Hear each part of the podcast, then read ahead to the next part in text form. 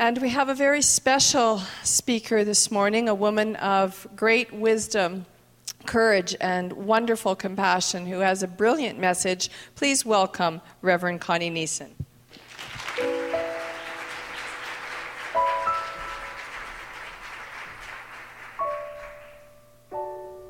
Good morning.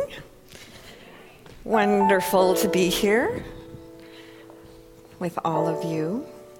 If you're wondering where Dr. Patrick is, he's just on his way returning from Brazil. So he will be back on the platform next Sunday. And I'm very honored to be standing with you here today. So if you are new, welcome. We begin our, our service with a affirmative prayer.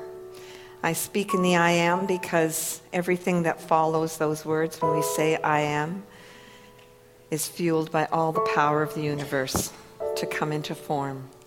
So I invite you to take my words and make them your own or release what doesn't work for you. So take a moment and center yourself.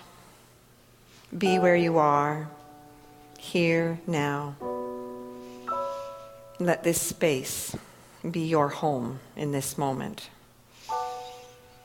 And as you breathe in, and breathe in the energy of life, remembering that there is only one source, one presence, one that is infinite, divine, intelligence, and eternally creating. No beginning, no end. Just always knowing itself. And in that knowing, a spark of creation is ignited. And that idea, that thought, becomes. And recognizing that all that power, all that intelligence flows through me, to me, and from me. I now take this as my moment to settle myself into that knowing, into that awareness, and accept what is mine. What is mine to do is to think my highest and best thoughts, to recognize the thoughts and the feelings. For these are the seeds of creation within me. I recognize that I co create with the most powerful partner there is Spirit, in me, as me, through me. And it is with that knowledge and in that confidence of that highest truth that I go forward this day, knowing that everything I think, do, and say is inspired and guided, resourced, supported, accepted, allowed, and released that there is a continual process, a divine circulation of giving and receiving in which I, in this moment, am a unique and intentional part of. We are all here because we are all a divine idea in the mind of God. So I release anything, anything from the past, the present, or the future that in any way, shape, or form limits or obstructs my ability my thought to create only the truth. I'm thankful. I'm thankful for everyone who shows up this day to be my mirror, to be my reflection, to support this process, to support this service in consciousness and in the physical world. For I truly know it is all God, it is all good and I claim it to spill over into every area of my life. So I rejoice in this day and claim it by saying, and so it is. Hmm. So I've been contemplating my home lately. I've entered that stage in life where the space in my home is more and more becoming my space. The children are almost gone. And the one that's left, well, he's hardly ever there anyway. You know how we go through these ages and stages of our life and we accept stuff, sometimes other people's stuff, into our lives, into our home. And, and that can be fine. But for me, uh, in my adult life, uh, I was thinking about this, and I was thinking about, well, when I first moved home, I, I think I took most of the basement furniture with me. So it wasn't all mine, but it was good. I was grateful because, you know, that meant I didn't have to go without or spend money I maybe didn't have on, on stuff to put in my, in my home. That process kind of continued a little bit as I went through life. And uh, now I'm at this point where I, I would really like to have a home that reflects who I am and what's important to me.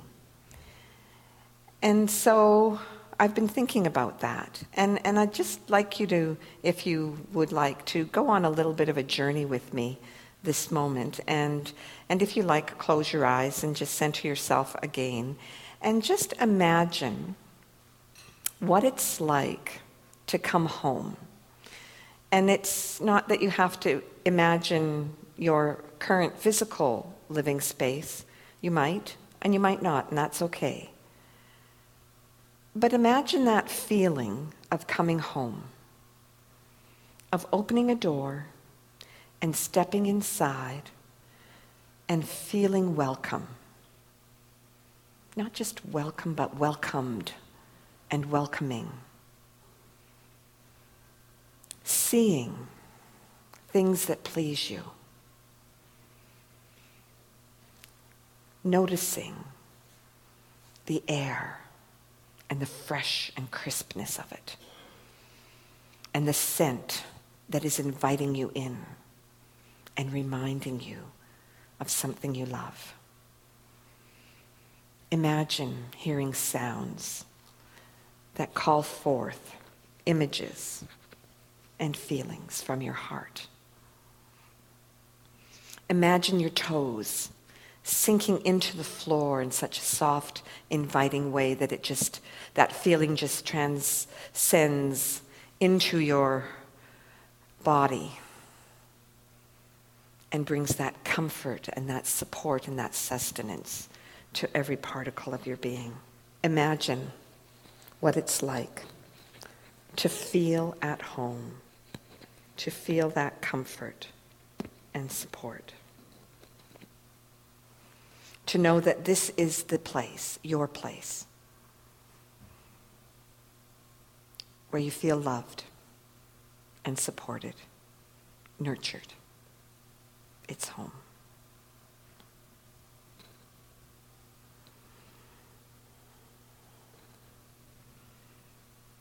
That's kind of the feeling I'm trying to create in my home. And it's not that there's anything really horrible about my home. I just realize as I look around that it's filled with a lot of stuff that isn't mine, that's not serving me, and I'm ready to let some of it go. I thought maybe I could have a space for a workspace, an office space, a meditation space, someplace where I could just sit down and immediately start creating and writing and things I like to do. But there's other people's stuff in my home right now. I've moved my parents a lot in the last year, and every time they move, it seems like I'm absorbing more stuff, and it hasn't dispersed yet. My home sometimes feels like a holding pen for this stuff. And sometimes I don't spend a lot of time there anyway, so I haven't worried about it too much because, you know, when you just kind of show up and grab a quick meal and sleep, what difference does it make? My challenge is that I, I don't really have a big fashion or design sense, you know. Um, I appreciate the fine work of others, and, and I can think of many homes that I've been in, and, and some were fit to be show homes and put on the cover of magazines, you know. But sometimes walking into homes that are just so perfect mm, still doesn't really feel like a home. And there are other times I've walked into people's homes, and the minute I step in, I just, I just feel like I know that person when I'm in their space. I decided that in my home I wanted to create a sanctuary and not a sanatorium.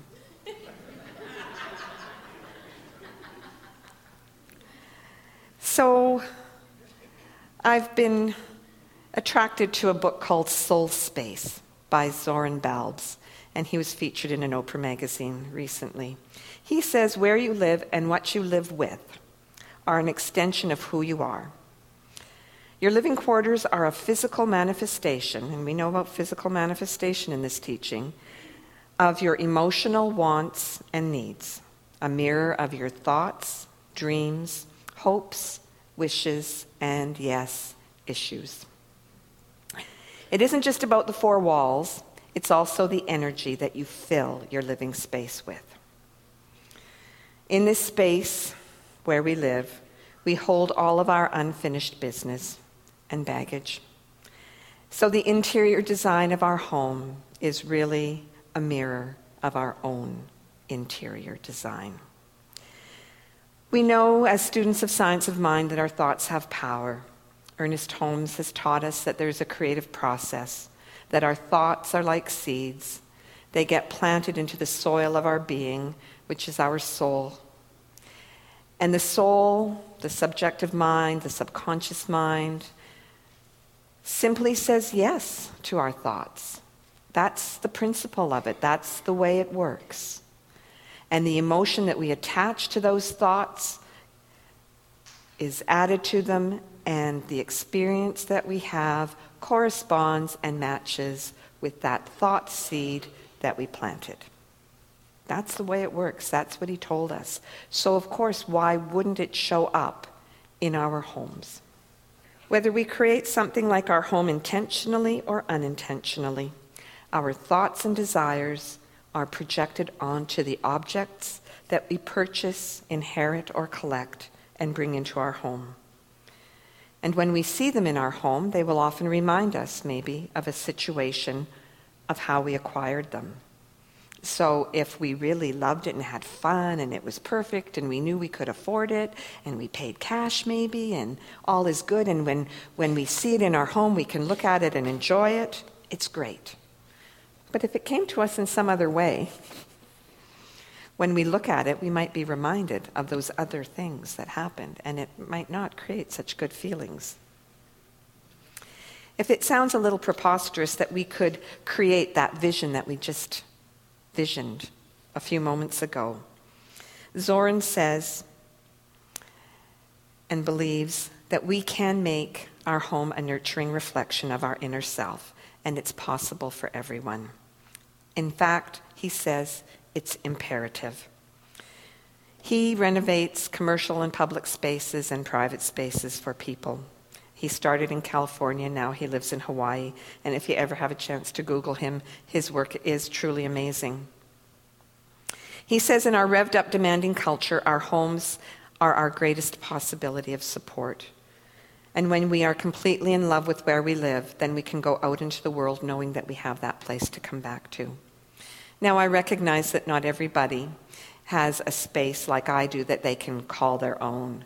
Sometimes we have to share our space with one or many other people. Sometimes our personal space becomes our vehicle, our car, or our truck. Or maybe it's our office space, or maybe it's a little bit of all of them. But he really encourages us to find that space in our lives where we can go and feel that feeling of being home and feeling that love and that nurture and that support. So I've been making a really conscious effort in my home to notice what's there. And one of the things that I've really been drawn to lately is this picture that I have um, on, the, uh, on the wall in the living room. And I must admit that um, I have a tough time making a commitment lately to hanging things on my wall. I've, I've moved many times in my life, and, and typically in my adult life, I don't think I've stayed in any one home more than five years and my real estate agent is probably going, woo woo, because I've been in this home almost five years. and so the whole process of deciding what to hang and where to hang it and at what level and, and, and committing to putting that hole in the wall, I just, that process just bothers me. So, what I've done is I've gone to IKEA and I get these little ledges that you can just hammer into the wall. You know, you can bolt them in. And then you can just rest a picture or anything on it. And it's so easy to just trade things out, right? So that was my perfect solution to my dilemma. Anyway, what's been sitting on this ledge in my living room for the past few months is this picture of a tree and it's a trunk with branches, and on those branches there are little green thumbprint leaves attached to the branches. Now, some of you will recognize what I'm talking about, for it's the tree that um, was kind of my gift and, and, and this community's gift to me at the time of my ordination last November. And so, what I wanted to do is, I wanted to have something that I could take away from that evening that represented the community of people who have supported me in ministry and helped me live this dream, because this truly is my dream job. And so, this, this tree now sits in my living room, and I absolutely love it. It reminds me yes, of the people who were there that evening, but they are really symbolic of all of the people who have ever you know, walked with me in this path of ministry. People I have sat in prayer with, people who have come to classes, people who, who I've met. I mean, there's, there's hundreds, there's thousands. And of course, they weren't all there that night. But it's so lovely to have this symbolic representation. And uh, you know, the leaves are all different. They're beautifully spaced. I mean, I couldn't have imagined it, this thing turning out any better than it did. There's, um, there were the people just generously came up and, and uh, put their thumb in ink of multiple shades of green and, and placed their thumbprint on there, and it just worked out beautifully. There are big ones and small ones and multicolored shades. There's the little print of my uh, five month old great nephew. It's not a thumbprint, it's like the whole hand. and, and then uh, someone uh, very thoughtfully placed a thumbprint on the ground beneath the tree to represent some of a dear friend who is no longer with us.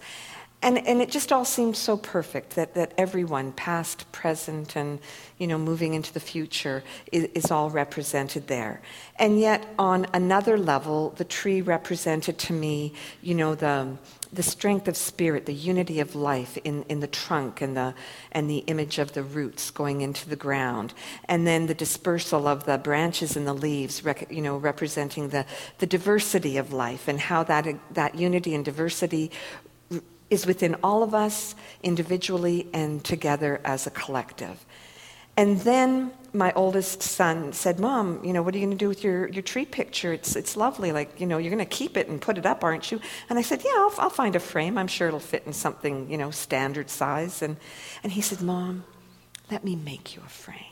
And my heart just melted. And so he went home to Vancouver Island. He had some cedar in his uh, pile of, of wood. And he handmade from these planks of cedar a frame and brought it back with him two weeks later for Christmas vacation, stained it and built it and put the image in. And so now I have this beautiful uh, wooden frame, just the beautiful grain and stain of it. It's just lovely, and I, and I love it. And it just sits there, and it's such a perfect reminder for me of, uh, of something I truly love that's in my home. And so I've uh, been attracted to this, this book called Soul Space. And just the name of that book, you know, brings me to that place of, of remembering the creative process and, and remembering what Ernest Holmes said about, about the soul and that it is our creative medium and that um, everything that we think, everything we believe, everything that we hold of value – is stored in that soul space within us, in that consciousness. And spirit is a creative thing. It's always creating. That's what it does. It creates. And it cre- because it responds to every thought and every idea by saying yes and bringing it into form. Now, of course, in our physical experience of life, forms have a beginning and forms have an ending. But that creative process in the mind of God is a continuous thing. And that creative process within us is also a continuous thing. So when we have a thought and we accept it and we have that little emotional nudge to it, it continues to create and manifest in our lives. When we bring an object into our home, and we have an emotional attachment to it, regardless of what that emotional attachment is, that energy continues to create in our lives. And this is the point that Xorin is trying to make in uh, Soul Space. You see, there are many stories about creation. We're kind of a society, I think, obsessed with creation stories. And there's one that's quite common these days. It reminds us that our whole universe was in a hot, dense state. Then, nearly 14 billion years ago, expansion started. Wait. The earth began to cool, the autotrophs began to drool, Neanderthals developed tools. Are you with me on this one? we built a wall. We built the pyramids. Math, science, history, unraveling the mystery. It all started with a big bang. So it says. I don't know if that's how it really happened. I don't know if it was really 14 billion years ago. You know, what's a billion years, give or take? A few. But I think about that process, that evolutionary process. You know, um, creation stories kind of represent where a culture and a people are at any given point in time and what's nearest to them in their environment. And our environment has spread out into the universe thanks to all the, the uh, satellites and, you know, missions to Mars and Pluto and who knows where. We know so much more about our solar system and the universe that we live in. And I think about this as the demonstration, the creative process of something unseen. Our universe is the evidence of that which is unseen, of a creative process that just knows how to do things in a divine and orderly way. So the story goes there's a big bang, and then, you know, there's a planet, uh, uh, not a planet, a star, you know, created of hydrogen. And over the course of billions more years, that star explodes and more energy is created, more pressure, more heat, and that hydrogen fuses with itself and it creates helium. And then billions more years pass, there's more stars, there's more heat, there's more pressure, there's more fusion, and then we have elements like carbon and nitrogen and oxygen and does any of that sound familiar? Because those are all the elements that make you and me. And that wasn't enough.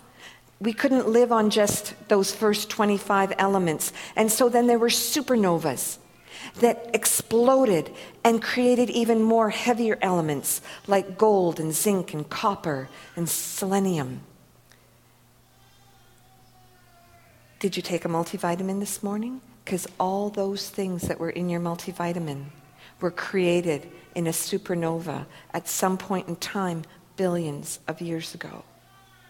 And so then the process continued, and a solar system was created, and another star, and more factories to create these elements so that there would be dust whirling in our solar system that would come together and form planets.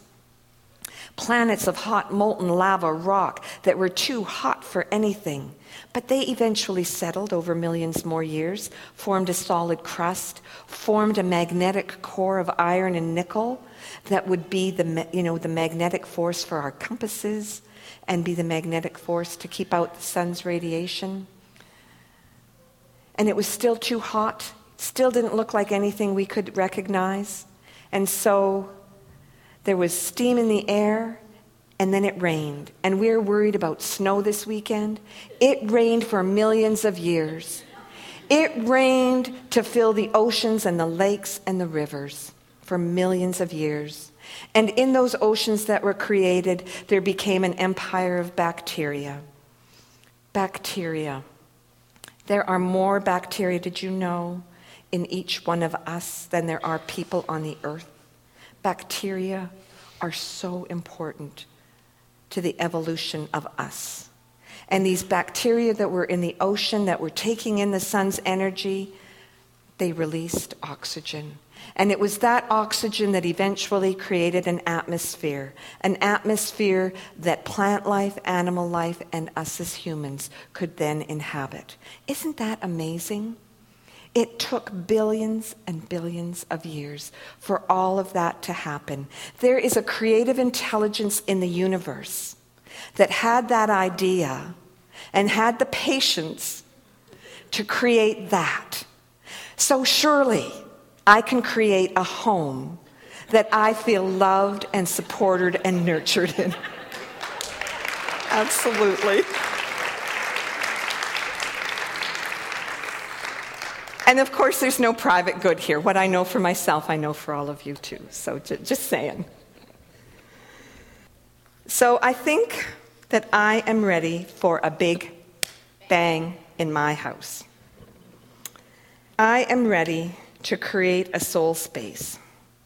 And soul space is not about how we decorate our homes, it's really about how we care for ourselves and how we create space that allows us to do that for ourselves. And I think more than, you know, creating something that looks good, what we're really looking for in home is that experience. That experience of feeling home. Xorin says that when we design our home, and you might think of the space you currently inhabit, whether it's one you own or rent or share or live alone in, when we design our home, whether intentionally or unintentionally, we plant our belief system into that home our desires, our wishes, and our issues. The things that affect whether or not I achieve my goals and dreams.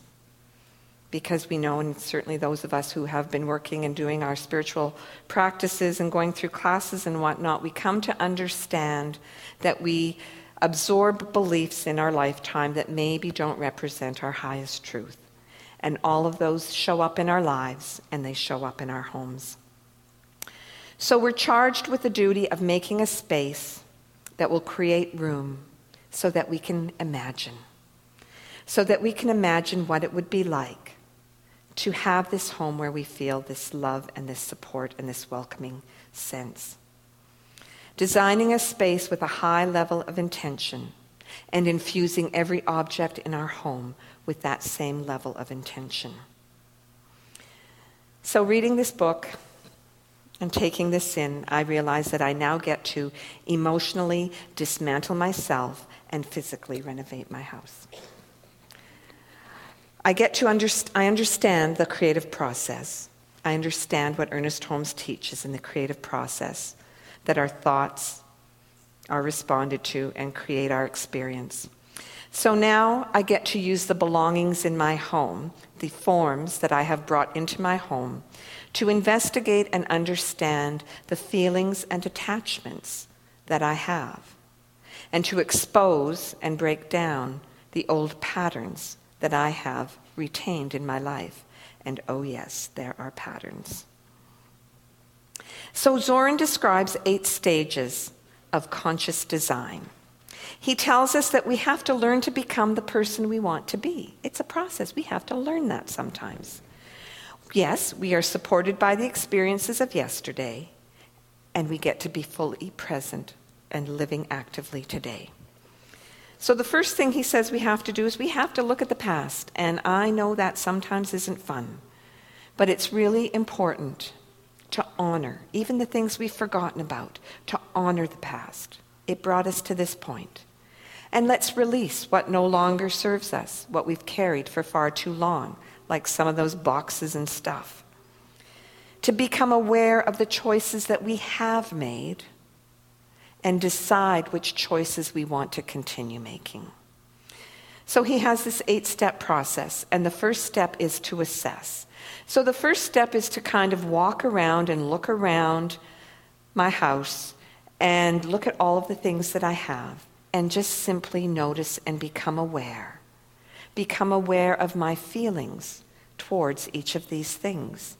Now, you can do this Like I say, in your home, your vehicle, where you work, where you play, wherever it is.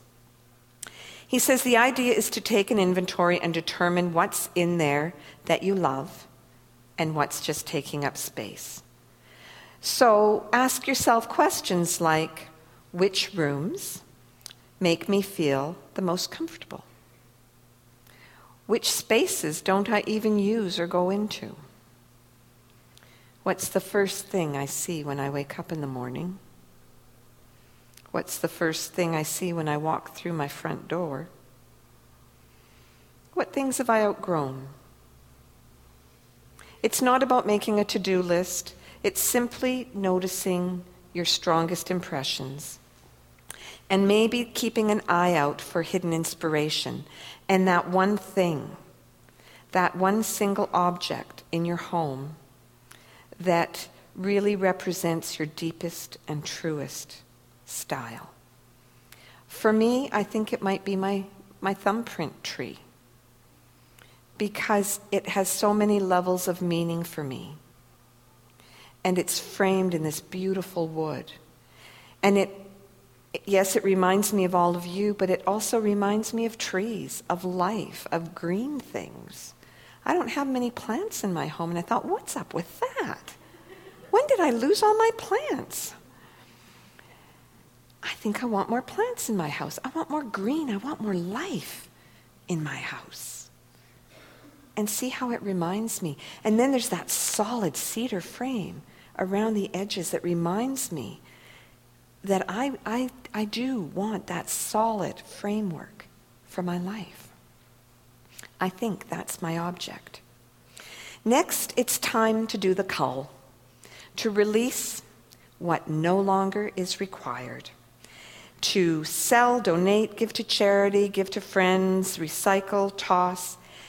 For those of you who may identify with clutter, he says that eliminating clutter eliminates 40% of our housework. 40%. Like, I'm up with that. Like, like bring it on. I am willing to release housework, and 40% is a lot. He says, let go of things that are collecting dust in the garage, in the basement, in the attic. I heard this morning at first service that I was doing well in my talk until I referred to the garage. Because then he got the elbow in the ribs. Get rid of that weight, that weight of all that stuff.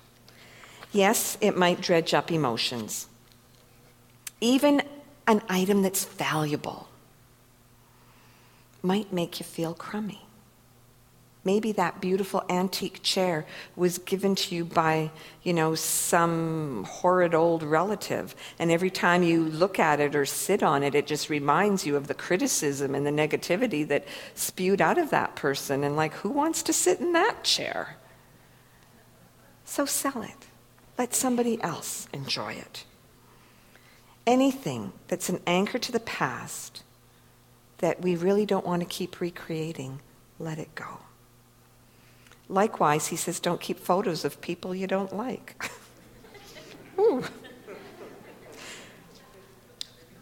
if we don't uncover why we're holding on to things, this was an important point. I, I just kind of noticed it last night as I was reviewing. It's one thing to get rid of something, but if we don't know why we need to get rid of it, that emotion is going to pop up again. So this is a process, and it's, it's one that calls us to be very conscious so that we understand what is the emotion attached to this object. If it's damaged beyond repair, if it's outdated, if it's useless, if it's worn out and shabby, give it the old heave ho. If it's uncomfortable, if it's a scratchy old blanket or clothing, if it's something awkward to sit in, if it's tight pants, anything that irritates and doesn't delight you, let it go. And what do you get to keep? You get to keep the stuff you love. I mean, really, really love.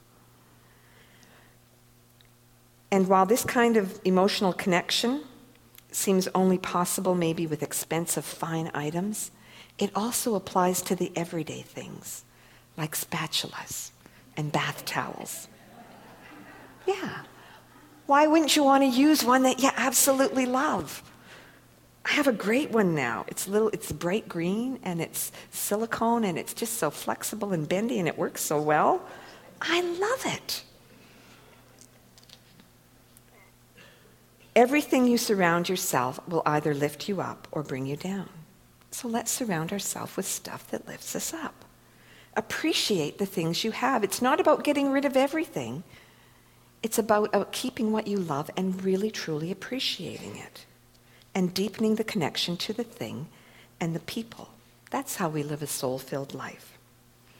The next step is to cleanse. Once you've decided what you're keeping, he says, break out the polish and the vacuum and get to work. Open windows, freshen up the place, and clean. Clean your environment. And while you clean your environment, you're going to clear out the emotional cobwebs that are inside of you. Next, we get to manifest the future. We've now created space. We've looked at what we have, we've released what we didn't want, we've kept what we wanted, and we've polished it up to be sparkling clean. Now we get to manifest our future. We get to dream. We get to discover. We get to create. We get to dream about the things we desire. We get to go into the world and identify them, you know, visualize them, vision them.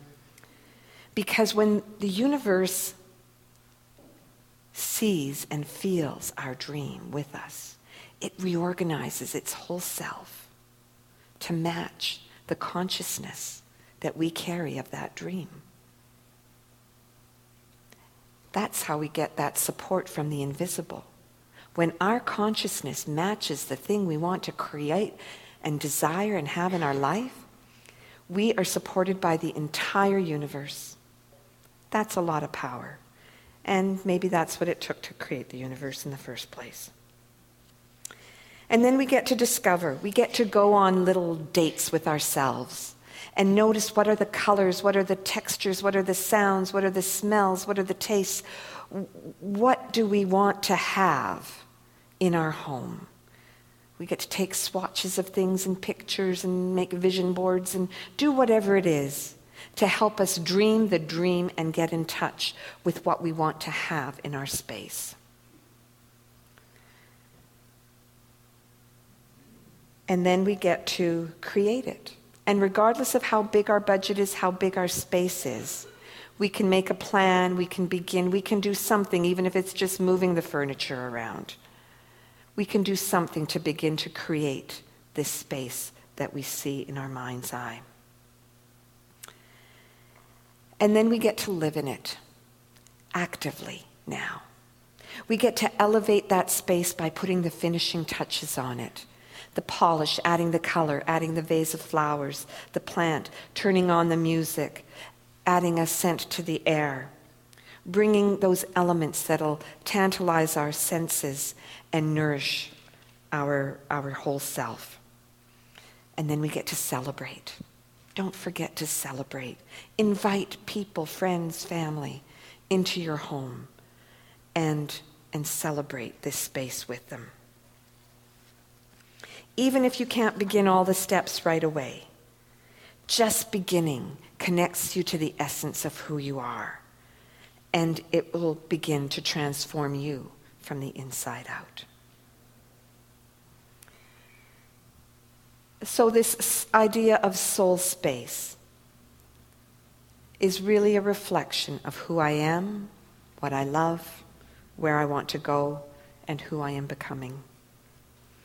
We know that when enough attention is given to anything, the essence of what we have given thought to will eventually become a physical manifestation. So we can begin here and now. Each home we live in reveals another layer of our experience and another layer of our soul. And for those of us who have lived in many places, you might identify with that. Understand the relationship of your physical space and the objects to your emotional attachments and your limitations. Name them, claim them, then let them go. Free up the space in your home and in your mind for your life, for your growth. Xorin says, soul space is done at soul's pace. Many people left early, the early service and said, Okay, now I know I have to go home and clean. it's like, you know what? You just begin where you begin. And maybe you begin just bec- by becoming aware. It's not about going home and judging ourselves to see our place with new eyes and then, and then you know, take that uh, invisible whip to ourselves. Because this is where you have been. And this is the stuff you've chosen to hold on to. And this process is really one that is guided by self forgiveness and self love. He closes with this affirmation that I'll share with you. And so I invite you to take these words and claim them as your own if you decide to begin a soul space journey. And it goes like this As I begin my soul space journey, I will allow myself to truly see where I am living and who I truly am. I give myself permission to really see the space that I live in and the emotional connections I have to all the objects and furniture in my space. I wish to see where I am blocked and where I am free, where I am stuck and where I need to let go. Without judgment, I will heal my home and I will heal myself. I desire to live authentically. I am ready to live my dreams. My past is a part of me, but it does not define me. I will cherish the memories that serve me, and I will release the regrets that hold me back. Right now, I am consciously taking the wheel, and I will recreate my space as I connect with my higher self. And so it is. Thank you.